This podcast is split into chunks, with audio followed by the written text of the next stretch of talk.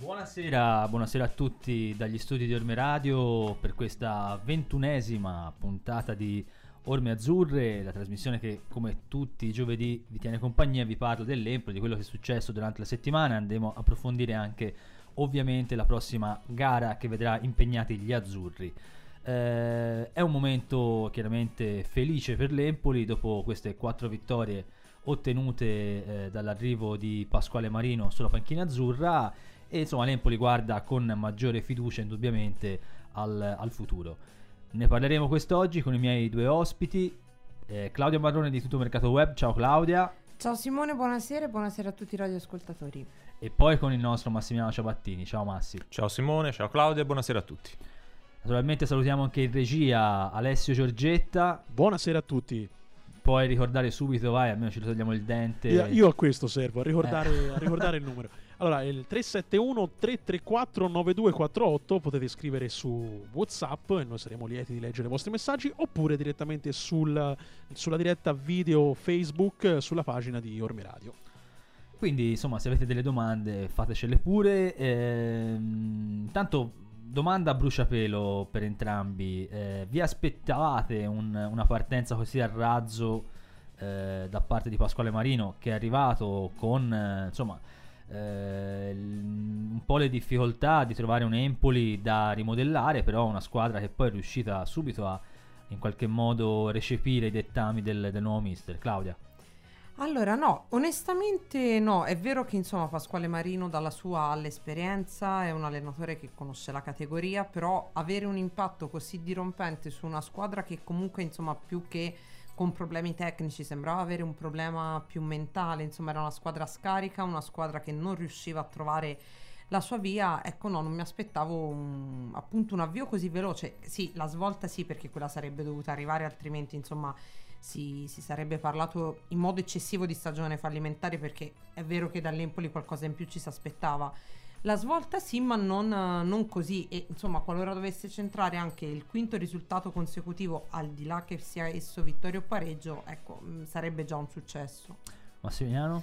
Ma senti, al di là del fatto che comunque il mister eh, le premesse le presentava bene, nel senso mm, consapevole bene o male di quella che era le caratteristiche della squadra perché aveva già seguito l'Empoli uno schema che si poteva diciamo, sposare bene con quelli che sono le, le, le, abitudini del, di Marino. E, insomma, secondo me il risultato alla fine sì, sopra le aspettative, però secondo me già le premesse c'erano per fare bene, sicuramente per fare meglio rispetto a quello che si era visto con Muzzi. È un Empoli che ha un po' rotto anche il tabù eh, fuori casa, andando a vincere due partite molto importanti eh, oltre naturalmente a quelle in, in, in, casa contro il Crotone e contro il Pisa, sono arrivate queste due vittorie, il Cittadella e poi appunto eh, l'ultima a Perugia di misura all'ultimo minuto con Frattesi che hanno portato eh, questo filotto a 4. Eh, a proposito di Frattesi, Claudia, tu l'hai intervistato eh, tempo fa, ehm, è un giocatore che eh, a Empoli è partito molto bene, poi ha avuto un momento di grosso calo che è coinciso un po' con il calo anche della squadra eh, e ora sembra essersi un po' ritrovato. Eh, te che impressiona di questo giocatore? Cioè può essere lui un giocatore su, ovviamente che può fare una buona carriera, ma eh, sul quale può puntare l'Empoli quest'anno a centrocampo per, eh, per, provare a fare quelli che sono i suoi obiettivi. Guarda, proprio mentre parlavi che hai nominato Frattesi, stavo pensando che eh, forse lui è l'emblema più grande di questo nuovo Empoli targato Marina, è stato probabilmente l'emblema di questa svolta che in casa azzurra era attesa e che alla fine è arrivata. Io credo che effettivamente, oddio, puntare solo su di lui no, perché comunque ha un organico veramente molto ben allestito e mi sembra adesso anche molto più compatta la squadra. Adesso c'è più un gioco veramente di, di costruzione organica, non si va più magari solo a reparti, non, non si cerca più la giocata individuale, infatti su questo anche Frattesi secondo me è cresciuto molto ed è probabilmente più di tanti altri l'emblema della svolta di Marino. Anche perché Massimiliano, insomma, eh, il centrocampo azzurro sembra essere un po' rinato. Eh, con la cura Marino, non solo Frattesi, ma anche Eh, abbiamo un Henderson eh, che quest'oggi, tra l'altro, tra parentesi, ha detto di. eh, Metti un Henderson nel motore. eh, è un Henderson che ha parlato, ha, ha speso elogi diciamo, nei confronti della, della società e anche della città di Empoli, eh, dicendo che si trova molto bene. Comunque anche Henderson sta giocando davvero un, un gran, un gran campionato. Eh, su di lui ti chiedo se lo conoscevi, se l'avevi visto e se eventualmente eh, ti aspettavi questa, questa entrata così forte. A me la cosa che ha stupito è stata la velocità con la quale si è ambientato. Eh, non era facile, eh. Esatto, fin, fin dal, dal debutto, dal debutto in campo il rapporto con i compagni, vedendolo diciamo da una prospettiva tra virgolette privilegiata, qual è quella del fotografo a bordo campo, magari hai la possibilità di cogliere magari il- la battuta col compagno, il gioco di sguardi, se si chiamano, se si cercano di più, di meno, eccetera, eccetera. Anderson, la, la cosa che mi ha sbalordito è la naturalezza con la quale vedevi si disimpegnava con i compagni, come se so, avesse fatto parte dell'organico fin dal, dal ritiro di agosto. E quindi, insomma, eh, quello ti dà già la dimensione di, di un giocatore che ha forse quel, quel qualcosa in più, che secondo me lo può riportare meglio se con l'Empoli, però non- vediamo se sarà con l'Empoli o meno, su palcoscenici più importanti della Serie B. Anche perché il centrocampo azzurro, dicevamo, ha trovato una sua fisionomia con Ricci eh, a fare il regista e ai suoi lati ehm, lo stesso Henderson e Frattesi, però non dimentichiamo che in panchina l'Empoli ha dei giocatori, forse il reparto in cui è stato cambiato di più no, al centrocampo, ha giocatori come Zurkowski e come anche Bandinelli che dopo un momento diciamo così di appannamento e per lui Pordenone diciamo così è, è stato ecco, è stato uno spartiacque negativo in questo senso. Poi anche per l'Empoli chiaramente poi ci torneremo sopra. Eh, sono giocatori che comunque fanno panchina. In questo momento c'è un, sembra esserci una, uno- una forte unità anche da parte dei giocatori che sono fuori. Eh, comunque sono dei giocatori importanti no? Claudia Eh, non credo sia neanche facile da un certo punto di vista tenerli fuori però te sai che una volta che togli Henderson, una volta che togli eh, Frattesi o togli Ricci, ci sono Stulac, Bandinelli e, e lo stesso Zurkowski che ancora deve, deve esordire e pronti a entrare. Ma le squadre che vogliono vincere devono avere un organico così inutile perché sì, mh, ci sono titolari e riserve, è vero, però anche tra le riserve ci sono riserve e riserve. Non sono così tutti uguali. Una squadra che deve ambire alla Serie A e soprattutto una squadra che adesso deve anche un po' mh, risollevarsi perché comunque se fosse stata in un'altra posizione di classifica da inizio anno sarebbe sicuramente stato diverso. È giusto che abbia anche in panchina calciatori che possono tranquillamente essere titolari in, in qualsiasi altra squadra e comunque in qualsiasi categoria. Quindi insomma credo che alla fine fondamentalmente gli innesti che sono stati poi consegnati a gennaio hanno effettivamente potenziato l'organico che poi sulla carta alla fine era buono fin dall'inizio perché insomma nessuno si sarebbe aspettato di vedere l'Empoli nei bassi fondi della sì. classifica.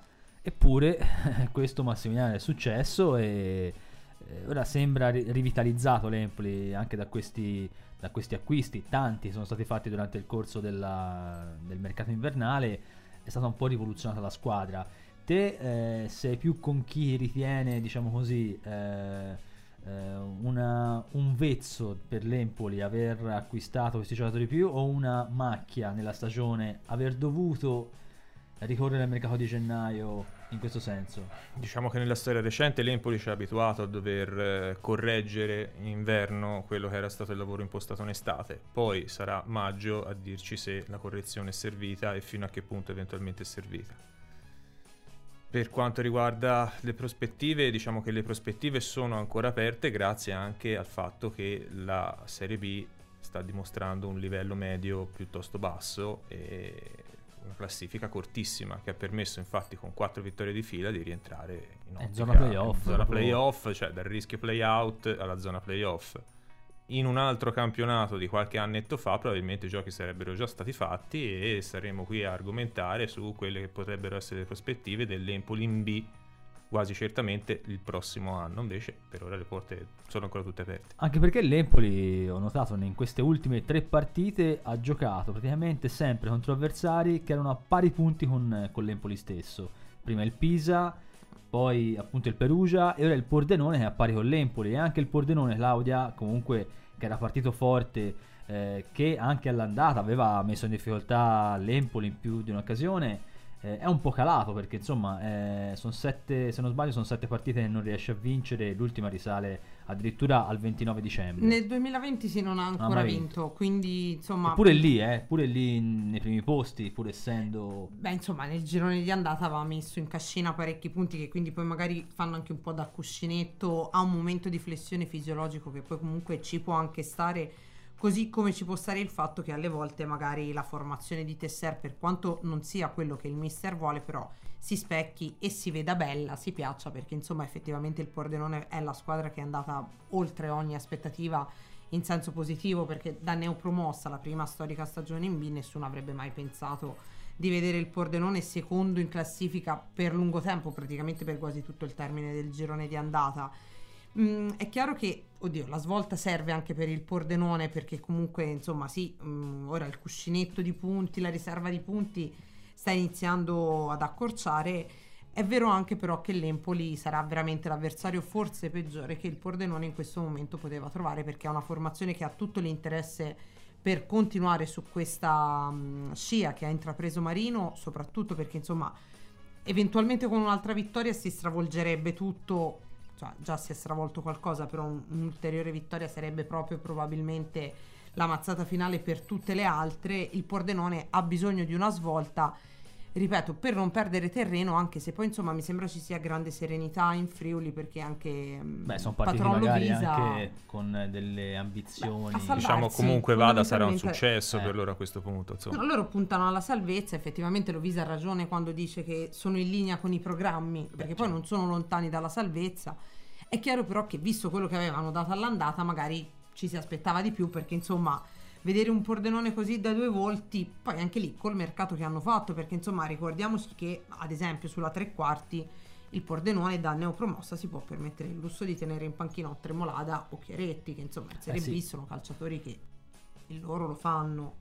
Sì, no, infatti anche lo stesso Tremolada era stato all'interno di intrighi di mercato, addirittura sembra andasse al Bari dove poi è andato effettivamente l'ex Empoli eh, Laribi. Ma io in realtà di Tremolada al Bari non ci ho mai creduto più di tanto. Anche perché mm, no, non, non l'avrei visto più in Serie C ormai. Non ti tremolada la mano. Ma- Ok, vabbè. a Balla posto. ferma. Tanto Alessio, no, mi fa solo Ale- vedere che anche in radio No, ma solo così. Alessio mi può Sì, capire. sì, sì, io, io apprezzo a, a- a 360 gradi. Eh, approfitto, c'è un messaggio. Luca ci, ci saluta, ciao ragazzi, e chiede: eh, parlateci del fantasma di Moreo. Perché effettivamente, effettivamente insomma, eh, sembra un po' di rivivere Levan, le- eh? sì, la, storia, la storia di, di Levan. Sì, ora sono cose un po' diverse, però effettivamente Massimiliano Morea è un giocatore che è stato ricercato da, da molti nel mercato di invernale. Molti lo volevano, poi è rimasto a Empoli, eh, però effettivamente era rientrato in gruppo. Sembrava Sì, che- la, la cosa, la cosa paradossale è che noi tutte le settimane siamo lì a raccontare, ecco, sta migliorando la situazione, eh, sta per aggregarsi Invece- la squadra, forse sabato c'è, e poi sistematicamente, allora a questo punto non ne parliamo più noi per scaramanzia, forse è colpa nostra, chi lo può dire, E- però sì, effettivamente, insomma, mm, capisco che parli di, di- di caccia ai fantasmi, perché insomma, No, è vero che l'Empoli in questo momento in attacco è comunque Sì. coperto, quindi è un giocatore che farebbe panchina lo stesso probabilmente, vista la presenza sia di Lamantia che di Mancuso, però è chiaro che insomma è un giocatore che l'Empoli, per il quale l'Empoli ha respinto diverse richieste durante il corso del, del mercato e quindi insomma ci aspettava anche un maggior utilizzo, no Massimiliano? Sì, diciamo che in questo momento ecco, non pesa sul, sul bilancio del- di- dell'andamento della squadra perché non c'è stato bisogno di attingere alle sue potenzialità, per fortuna. Ci sono state invece altre annate, sappiamo benissimo quali, in cui eh, la penuria in attacco è costata punti ed è costata classifica. Eh, per fortuna in questo momento Moreo non è, non è essenziale, però nelle- nell'ottica del- de- dell'Empoli di domani, secondo me un ruolo centrale deve comunque mantenerlo e quindi sarebbe importante recuperarlo al 100% e averlo fra le frecce disponibili per, eh, per Marino. Anche perché insomma è un giocatore che è arrivato a parametro zero, quindi è comunque un calciatore che volendo potrebbe avere anche un mercato successivo, potrebbe fare anche una plusvalenza l'Empoli in questo senso. Eh, quindi insomma eh, bisogna cercare anche di preservare un giocatore che in questo momento invece ha qualche difficoltà. Eh, è pronto il primo collegamento di oggi, eh, è con eh, Tommaso Carmignani della nazione di eh, e- ra- le- di- i- le- Radio Ci, Lady. ci siamo, ci siamo capiti. Buonasera a tutti. Ciao Tommaso, ciao. Allora, ciao, ciao. Partiamo subito con eh, il eh, parlare di un Empoli che ha chiaramente un- una marcia in più rispetto al passato, anche se la vittoria ottenuta contro il Perugia è stata una vittoria dell'ultimo minuto, però insomma eh, l'Empoli ha dimostrato anche eh, contro gli Umbri di essere una squadra con una forte identità che gli è stata trasmessa dal suo allenatore. Beh, sì, sì, è tutto un altro scenario rispetto a quando ci siamo visti, anzi, quando ci siamo sentiti qualche, qualche mese fa, mi ricordo con, con Eh, Alessio, descrivevamo tutto, tutto un altro Empoli. Eh, qua- quasi sorprendente questo, cioè, nel senso, non è sorprendente questo cambiamento perché poi alla fine eh, tutti ci immaginavamo, sapevamo, lo sapevamo fin dall'inizio della stagione, eh, in realtà che questa era una squadra forte che aveva dei numeri e delle qualità importanti, però probabilmente io non so se questo è capitato anche a voi, perlomeno la mia sensazione era che a un certo punto ci eravamo talmente abituati ad una squadra che, che giocava male, che faceva fatica, che quasi veramente non mi sembra vero adesso parlare di quattro vittorie consecutive eh, di un Empoli che finalmente dà la sensazione non dico di poterle vincere tutte, però io questa è una cosa che vo ripetendo da, non dico dalla prima vittoria di Marino, ma già dopo la seconda partita, eh, quella contro Cittadella, sì, e cioè che questo Empoli in questo momento non può non andare ai playoff. Secondo me andare ai playoff è l'obiettivo minimo in questo momento e non è soltanto l'obiettivo minimo andare ai playoff, ma andarci da protagonisti con la prospettiva di, di vincerli i playoff. Quindi secondo me in questo momento l'Empoli può anche di nuovo permettersi, lo ha fatto per tanto tempo ehm, e noi strabuzzavamo gli occhi perché sembrava davvero un- una frase buttata lì, eh, andiamo in Serie A che diceva Muzzi, adesso secondo me nessuno lo dice ma potrebbero dirlo, insomma potrebbero anche provare a dirlo che l'obiettivo è quello, non so se, se arrivare secondi sarà, sarà un obiettivo perseguibile, la vedo molto molto dura, ma andare ai playoff per me, ripeto, in questo momento è da considerare l'obiettivo minimo e- ed è pensabile anche che questo Empoli possa giocarsela da protagonista ai playoff. Anche perché Tommaso, insomma, l'Empoli sta dimostrando di avere compattezza un po' in tutti i reparti. Si parlava prima del centrocampo eh, che ha trovato i- in Henderson e in un ritrovato Frattesi due calciatori netta- molto importanti, ma anche vorrei sottolineare perché insomma eh, era un intero girone che l'Empoli prendeva gol eh, sempre sistematicamente in tutte le partite e contro il Perugia è riuscito anche a, eh, a non prendere gol. Intanto salutiamo la tua bambina. Eh sì, infatti, Sa, no- no- non ero sicuro che, che l'avesse sentita, ma è qua che, che gironzola mi sta riportando il Tra un, po', tra un po' parlerà lei al posto tuo, eh? Sì, sì, assolutamente potrebbe già, cioè, sicuramente potrebbe già sostenere 90 minuti di radiocronaca e non, non, non sfigurerebbe, però a parte questo, beh, il centrocampo, ma c'è un motivo, perché comunque adesso fai fare ai centrocampisti quello che sanno fare, ragazzi, parliamoci francamente, cioè se tu mi prendi Frattesi e, e me lo consideri come, come un Bennasser eh, o come un Croce e pretendi che giochi di palleggio nello stretto eh, in orizzontale, eh, innanzitutto sacrifichi questo giocatore, primo, e secondo non lo fai rendere al meglio. Col, col risultato che poi si innervosisce, non riesce a rendere al meglio, non riesce poi a ritrovarsi nel suo, nel suo modo di essere, nel suo modo di giocare e quindi fa fatica. Frattesi è un giocatore che ha caratteristiche ben precise, l'abbiamo viste nelle ultime settimane, deve buttarsi negli spazi. L'aveva fatto anche all'inizio della stagione con Bucchi, quando comunque l'Empoli a un certo punto aveva cominciato a fare un gioco, non dico simile nel modulo, ma nell'atteggiamento al, al gioco di Marino e quando ha fatto le cose migliori, cioè quando si è difeso ha sfruttato gli spazi in ripartenza e, ha vinto, e aveva vinto una partita col Perugia proprio giocando così, ce lo ricordiamo tutti quel 3-0. Poi non so cosa è successo sinceramente all'Empoli di Bucchi, si è perso per strada.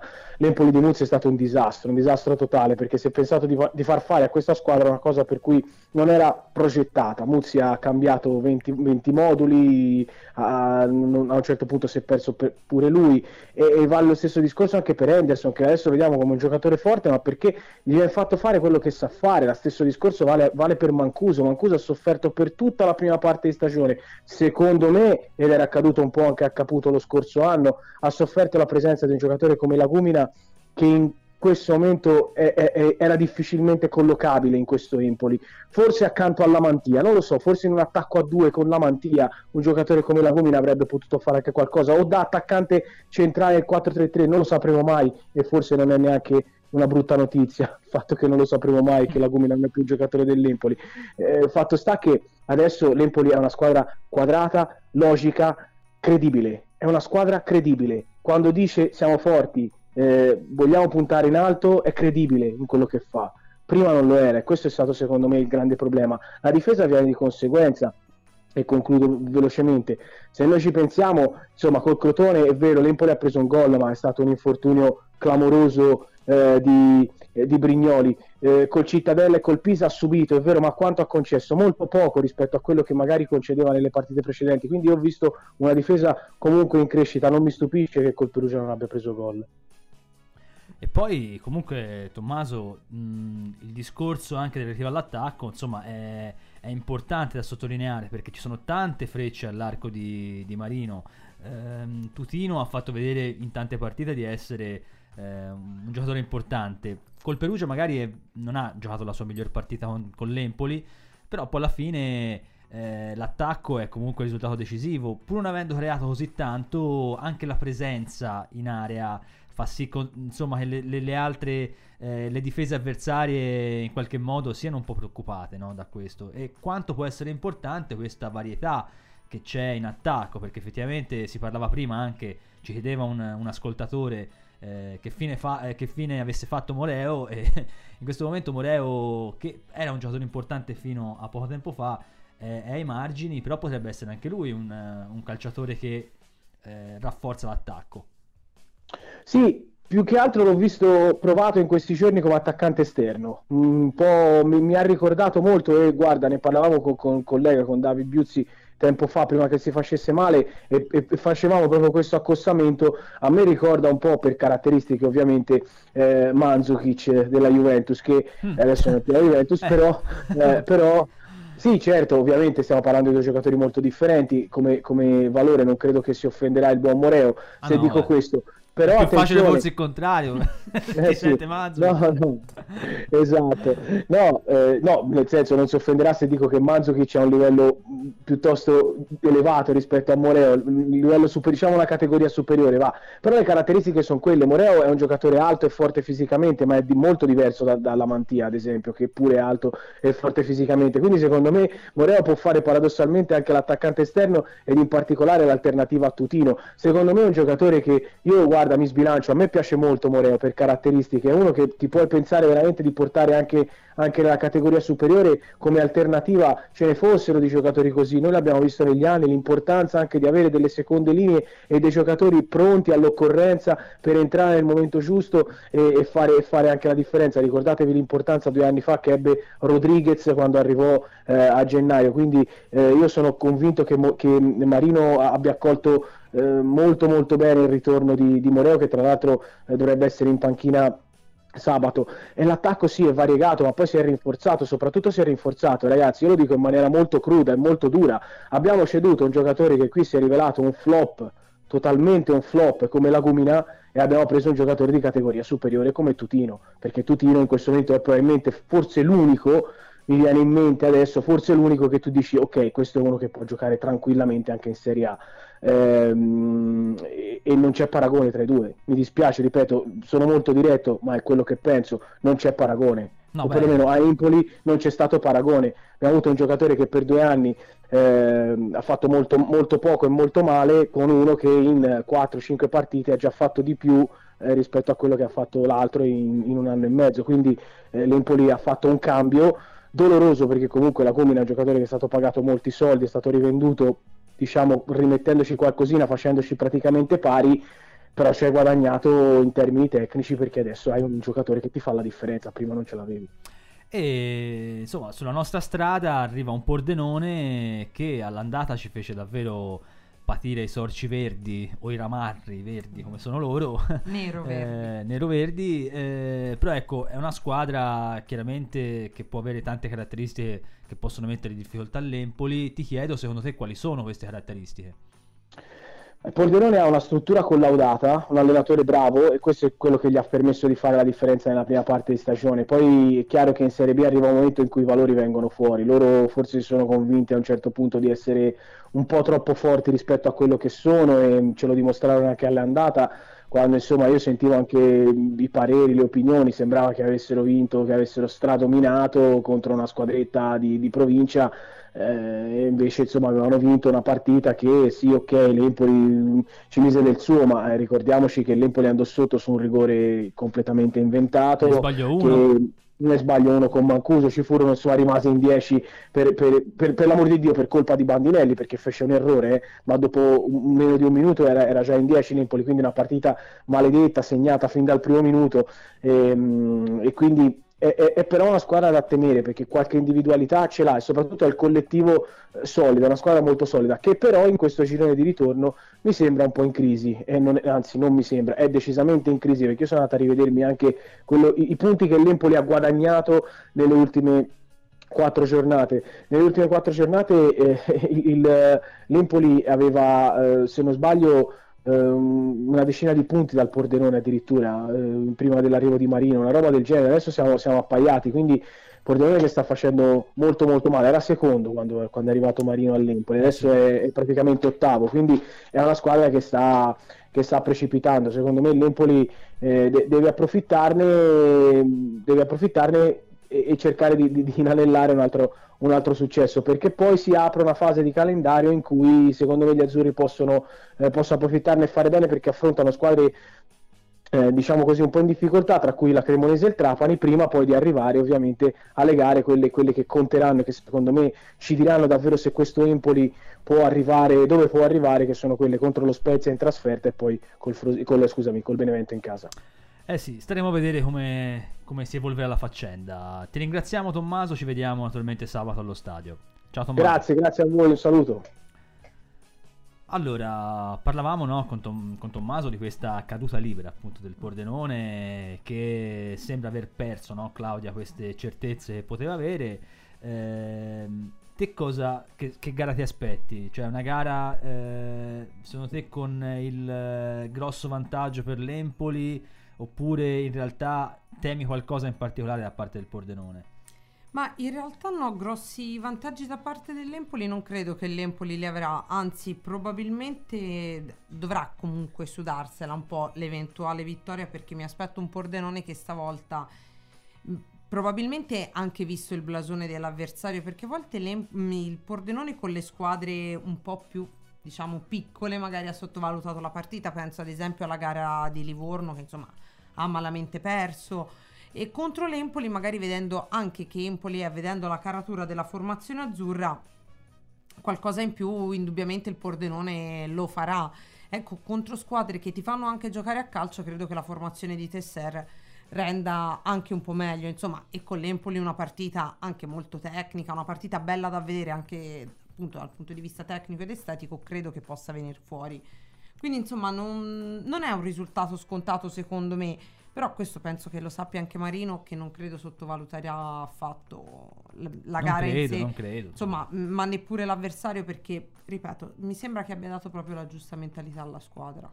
Te Massimiliano eri presente all'andata, vero? Eri al Friuli? No. No, non c'eri, ok. Ehm, quindi non eri testimone diretto. Però ecco, ehm, di quella gara ci ricordiamo, come diceva anche Tommaso prima, gli episodi negativi, cioè l'espulsione di Mandinelli dopo due minuti eh, e il rigore sbagliato oltre al rigore che non c'era da parte del, del Pordenone. Eh, secondo te è lì che l'Empoli ha perso le, le, sue certezze oppure le aveva già perse prima in qualche modo, pur vincendo contro il Perugia 3-0? Secondo me le, le certezze già mancavano prima poi è stato un lento, un lento declino che poi ha portato alla, scommessa su Muzzi che poi è fallita, tanto poi è bastato che Marino eh, rifacesse, eh, diciamo, ridesse ai giocatori la possibilità di fare le cose che sanno fare in maniera semplice, poche cose semplici e il meccanismo ha ricominciato a girare. Ora, al di là chiaramente degli innesti, che sono comunque innesti importanti, perché comunque Henderson ha avuto un peso specifico non indifferente, Tutino... Fia- Fiamozzi gio- anche, perché noi spesso ci dimentichiamo questo giocatore, però eh, negli ultimi match ha sempre fatto un assist. eh, quello per, per Frattesi è davvero pregevole, quindi è un giocatore che magari non, non è molto nominato perché tutti eh, eh, si riempiono la bocca Sì. di Tutino, di Lamantia, Eh, chiaram- di Mancuso, di tutti, però, Beh, perché l'attacco fa sempre più scena. della Eh, però anche difesa, Fiamozzi eh, dal nel suo piccolo da terzino destro, insomma, sta facendo la sua porca figura. Sì, anche perché è andato a riempire una casella che materialmente è- era, Era vuota. perché eh, anche il povero Veseli che, che- che è stato messo, no, che è stato messo in croce da buona parte della tifoseria finché c'è stato, eh, alla fine eh, si era prestato, si era adattato al ruolo, quindi insomma anche quel, quell'accanirsi su Veseli a suo tempo l'ho trovato abbastanza eccessivo. Detto questo, eh, ti ripeto, sono bastate poche cose semplici e il meccanismo è ricominciato a girare. Poi ti ripeto, innesti importanti, Tutino è un giocatore che ti dà costantemente l'impressione di poter creare un problema alla difesa avversaria. Quando ha il pallone fra i piedi sai che creerà un problema. Eh, perché infatti non dà solo l'impressione, cioè Poi fondamentalmente lo lo, fa, crea. lo crea, anche. capito? Ecco. Lo crea. Beh, per la Serie B sicuramente un giocatore importante perché Sì. salta l'uomo ed è una cosa che mancava a questo Ah. Empoli perché non c'era un giocatore che ti creava quella, quella superiorità numerica, quella fantasia, no? Eh, mancando un trequartista che poi... Alla Tremolada Ah, fondamentalmente. tremolata, adesso è innamorata di tremolata. Eh, No, no, nel senso... Sì, sì, l'ha già nominato Eh, già- 74 già volte, l'ho contate Eh. proprio, c'ho il count Eh, tremolata. quindi. stava, stava tremolando. Eh, però eh, ecco l'Empoli diciamo di Bucchi e Muzzi che si affidava al trequartista tra cui sottolineiamo Bairami è un giocatore completamente trasformato rispetto a quello che c'era Ma siamo sicuri sia ancora lui? forse si è tolto la maschera ed è un altro tutino, non lo so. Perché è veramente un giocatore completamente diverso da quello che si è visto eh, con Bucchi e con Muzzi in una posizione diversa. eh, che eh, tra l'altro non era neanche teoricamente nelle, nelle corde del, del giocatore svizzero perché eh, era stato preso come trequartista poi però Bucchi riteneva che dovesse essere una mezzala alla Krunic per intendersi e poi dopo Marino ha trovato questa, eh, questa posizione nuova no, per Bairami quindi Ma, ma l'abilità del tecnico sta anche in quello, cioè non solo nel far rendere la, la rosa che hai per quello che è lo schema con cui la metti in campo, ma anche quello di intuire quali sono le potenzialità magari inespresse in determinati giocatori. E secondo me anche questo lavoro che ha fatto su Bairami, che ha valorizzato il giocatore, secondo me poi lo porta anche ad avere maggiore appeal nei confronti degli altri perché al momento in cui va da un Bandinelli e dice guarda ho bisogno che tu mi faccia il terzino Bandinelli va a fare il terzino. Perché chissà se scopre improvvisamente di essere un grandissimo terzino perché Marino ha visto che al di là della situazione contingente legata a Antonelli.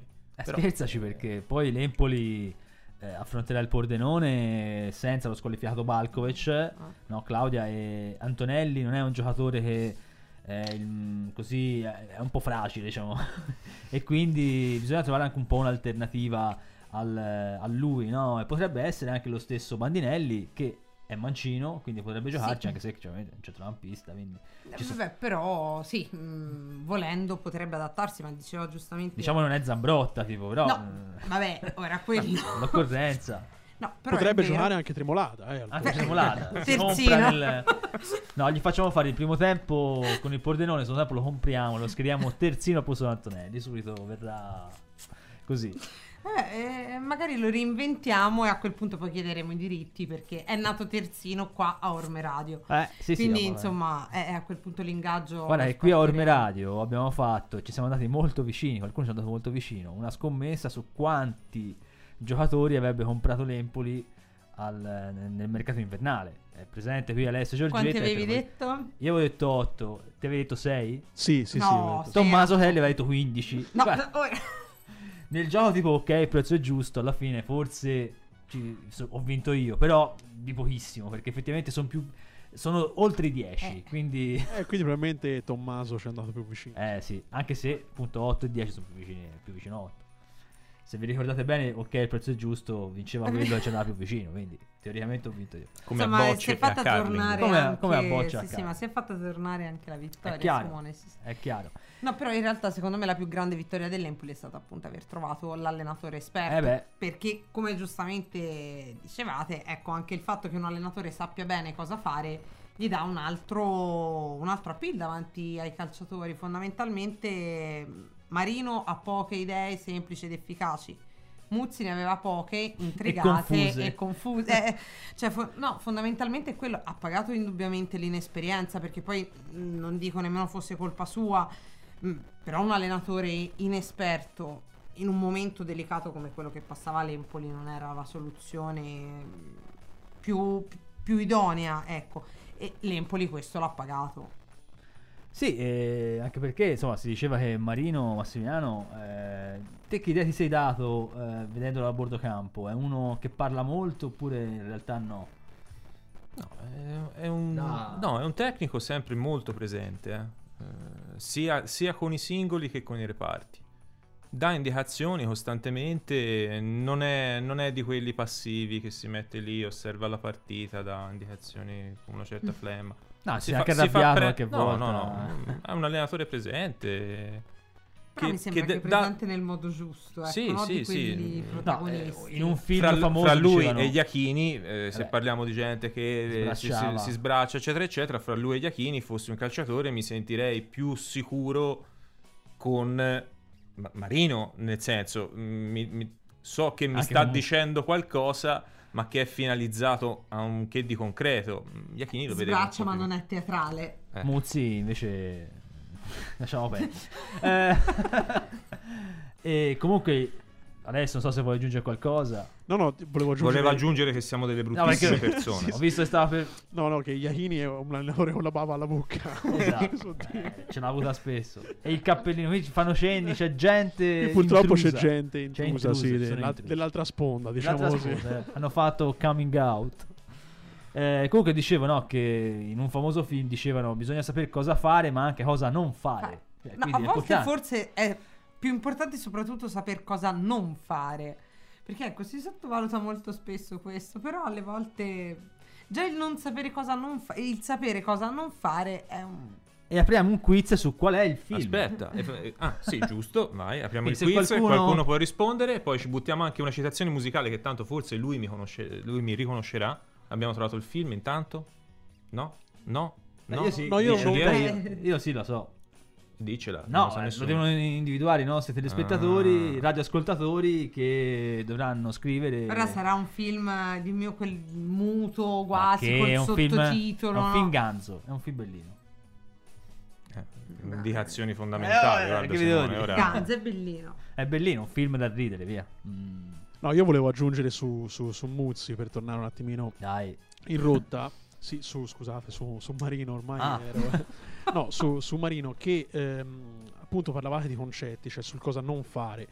Eh, lui eh, è stato molto chiaro, cioè finora eh, ha ripulito la, la situazione tattica, quindi lui è tornato a, a- a dare pochissimi concetti, come hanno detto più volte durante le, le interviste, ehm, concetti base, basilari, chiari.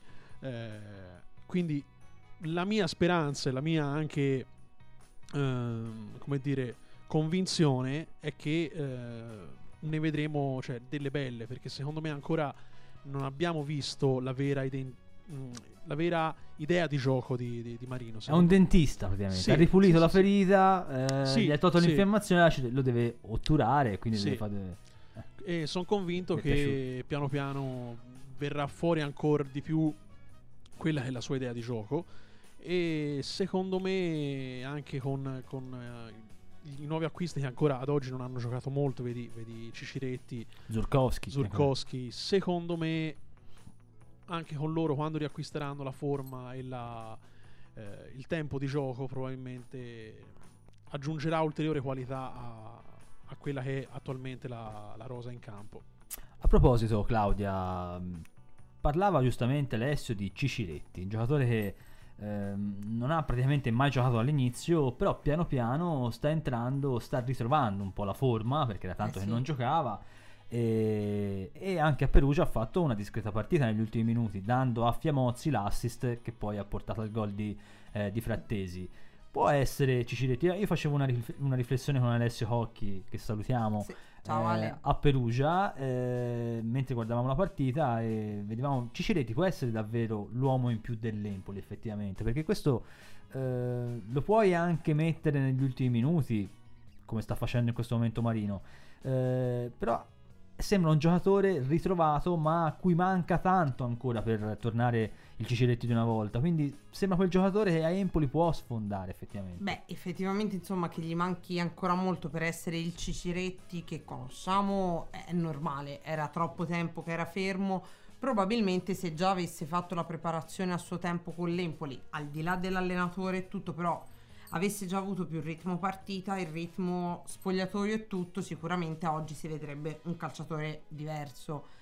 Così è chiaro, sta partendo da zero, però probabilmente magari per i playoff può essere di aiuto. Ora non so se può essere proprio l'uomo in più per l'Empoli. Io, mh, ecco, come uomo in più mi viene più in mente un ritrovato Frattesi. Mm, sì, un Bairami, ecco, più loro mi vengono in mente, ma perché hanno un'altra condizione fisica rispetto a Ciciretti, che chiaro non è colpa sua, però ecco, mh, se da qui ai playoff, mh, poi ai playoff si parla di playoff, ma a questo punto io non escludo neppure un secondo posto, la lotta è aperta anche per il secondo posto. Comunque, qualora l'Empoli disputasse i playoff, mh, Ciciretti sì, potrebbe dare una mano. Importante. Eh, Facciamo il nostro secondo collegamento telefonico, quello con eh, la squadra avversaria, diciamo. Eh, in questo caso c'è al telefono con noi Giuseppe Palomba di Tutto Pordenone. Ciao Giuseppe. Buonasera a voi, buonasera a tutti. Benvenuto alla nostra trasmissione. Eh, ti, chiedo grazie, subito, grazie ti chiedo subito eh, che Pordenone dovia- dobbiamo aspettarci. È una squadra che eh, ha subito diciamo, un po' un periodo di crisi, lo sta subendo ancora. Eh, nel 2020 non ha ancora vinto. Eh, però è indubbiamente vero che il Pordenone è un po' la sorpresa della prima parte di stagione. Eh, qual è il vero Pordenone? Quello della prima parte oppure quello che stiamo vedendo in questo momento?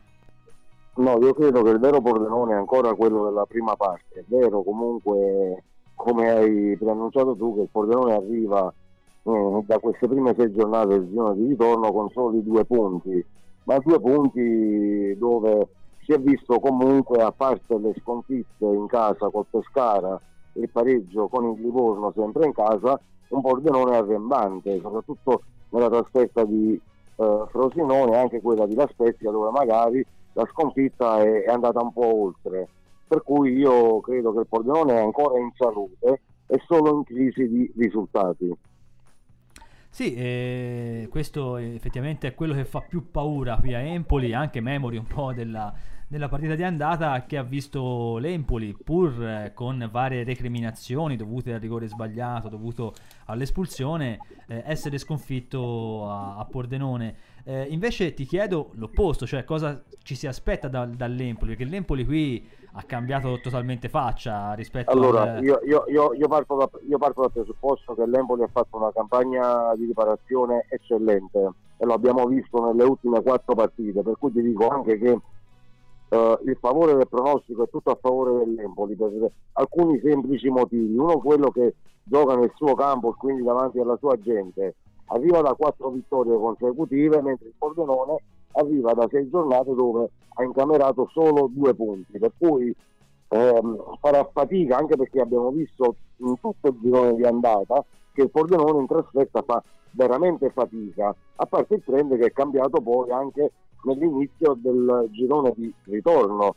Però ehm, ragazzi, parliamoci chiari, voi avete comunque un obiettivo diverso da quello del Pordenone che è sicuramente quello di, di puntare ai playoff o alla Serie A diretta. Il Pordenone ha un solo obiettivo, quello della salvezza. E io, come ho detto anche inizio anno, il Pordenone deve ragionare da matricola.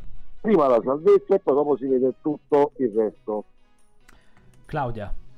Ecco, salve, una domanda riguardo mer- al mercato. Diceva che insomma il Pordenone si è mosso negli ultimi giorni in questo mercato di riparazione sì. che si è concluso a gennaio. Secondo lei doveva fare qualcosa di più? No, secondo me il Pordenone forse non doveva fare niente perché eh, è vero che sono arrivati giocatori di spessore come Tremolata, Boccalon che possono dare manforte all'attacco però io credo anche che hanno turbato alcuni equilibri. Io, spendo, io vorrei spendere due parole su Gavazzi. Gavazzi quest'anno, a causa dell'infortunio di Chiaretti, ha giocato quasi sempre da trequartista. Il campionato di Gavazzi è stato un campionato oltre le aspettative, eccellente, per cui adesso si hanno tre giocatori per un solo ruolo, Tremolata, Chiaretti e Gavazzi. Arretrare Gavazzi oggi non dà un beneficio al Pordenone. Forse l'unico acquisto da fare era un vero terzino importante che potesse far respirare De Agostini. Vedremo Granato cosa sarà in grado di fare fino alla fine del campionato.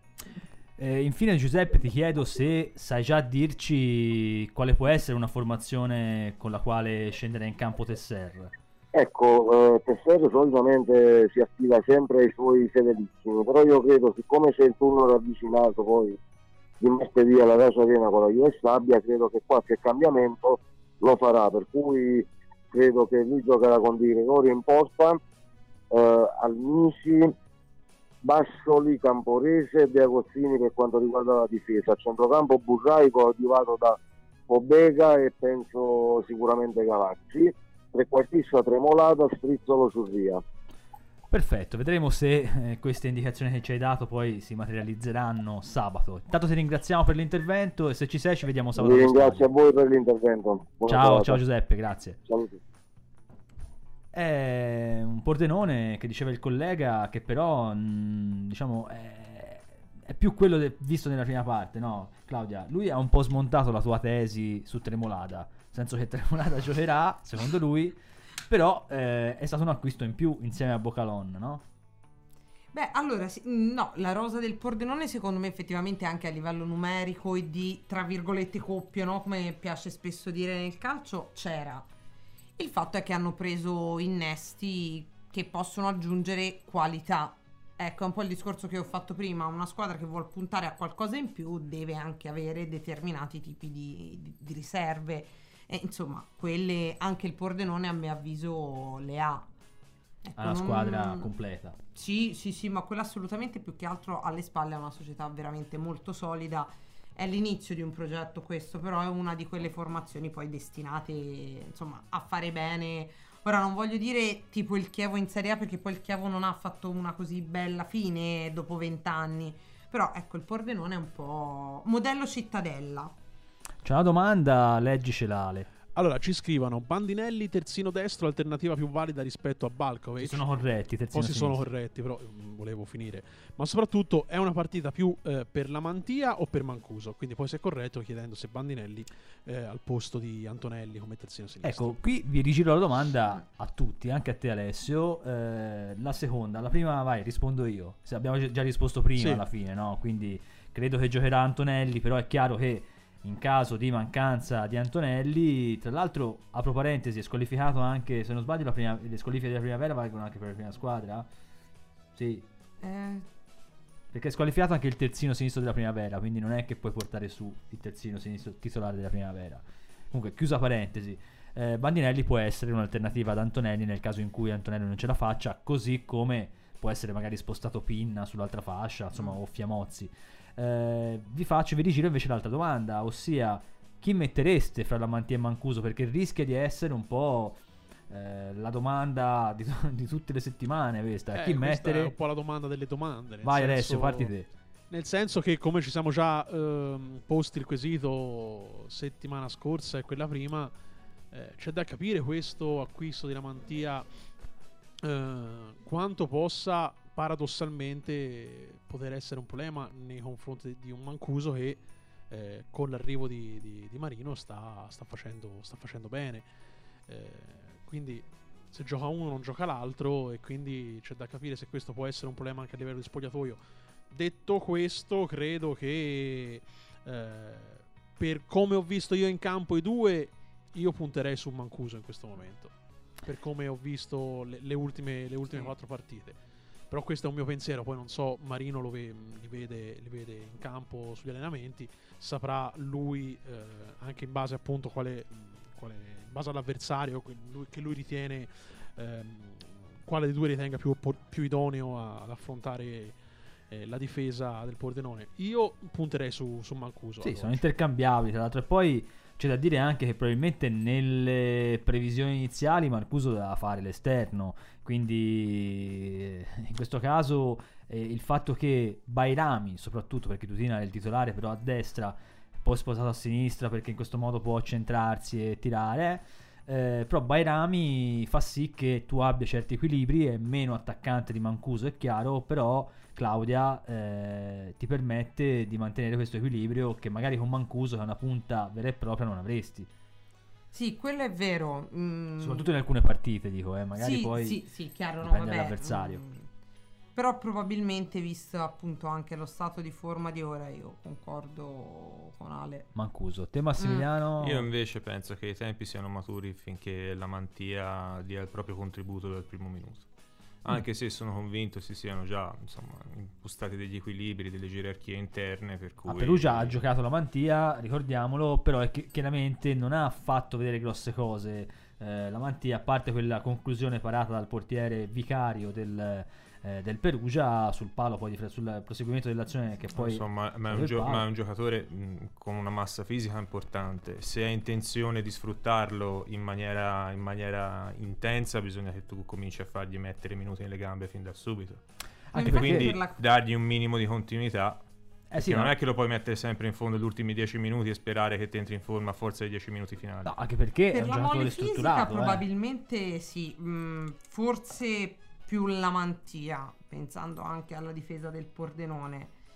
Non- Però non che Mancuso, sia Mancuso- grascilino, per carità di Dio, però No, la No, mantia però è un'altra però sono giocatori diversi. Eh. Il discorso Mm, è che te hai preso la mantia, Claudia, eh, strappandolo a suon di milioni, perché comunque l'hai pagato abbastanza a Lecce, e vederlo in panchina eh, con, eh, lottandosi il, il posto con un altro che hai pagato a suon di milioni, anche se all'inizio del campionato, cioè Mancuso, fa un po' specie, nel senso che alla fine quelli che giocano sono Bairami che, che hai pagato un po' meno e Tutino che è in prestito. Quindi questo ovviamente fa, tra virgolette, un po' storcere la bocca. Poi chiaramente se l'Empoli inanella queste quattro vittorie Eh, continua a vincere, può giocare chiunque, può giocare anche noi in in, attacco, cioè tanto alla fine è quello che conta, no?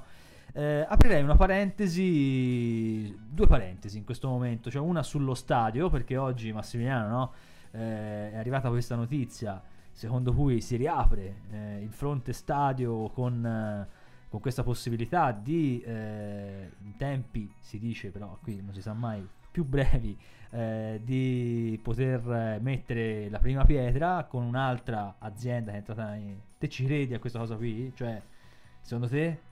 Io non, non me ne interesso nemmeno più di tanto perché dopo 5 anni di, di chiacchiere, chiacchiere, chiacchiere, annunci, annunci, annunci e non siamo a niente, quando si vedrà qualcosa di concreto volentieri. Poi mi, mi chiedo, mh, d'accordo, c'è l'accordo con un nuovo partner, sulla base di cosa? Mm. Del progetto esattamente come era stato fatto con Pessina?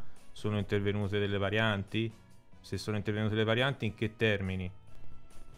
Poi il- dal punto di vista costi e tempi eh, si ritorna lì, se il progetto era quello, è rimasto identico a quello previsto con Pessina, è un conto, se sono state apportate delle modifiche che magari possono influire, ripeto, su costi e tempi, di cosa si tratta? Non si sa. Chi è questo partner? Io non, confesso di non aver letto l'articolo. Te, quindi- Tech Bau o cosa del genere? Sì, Tech Bau. Tech Bau, ecco.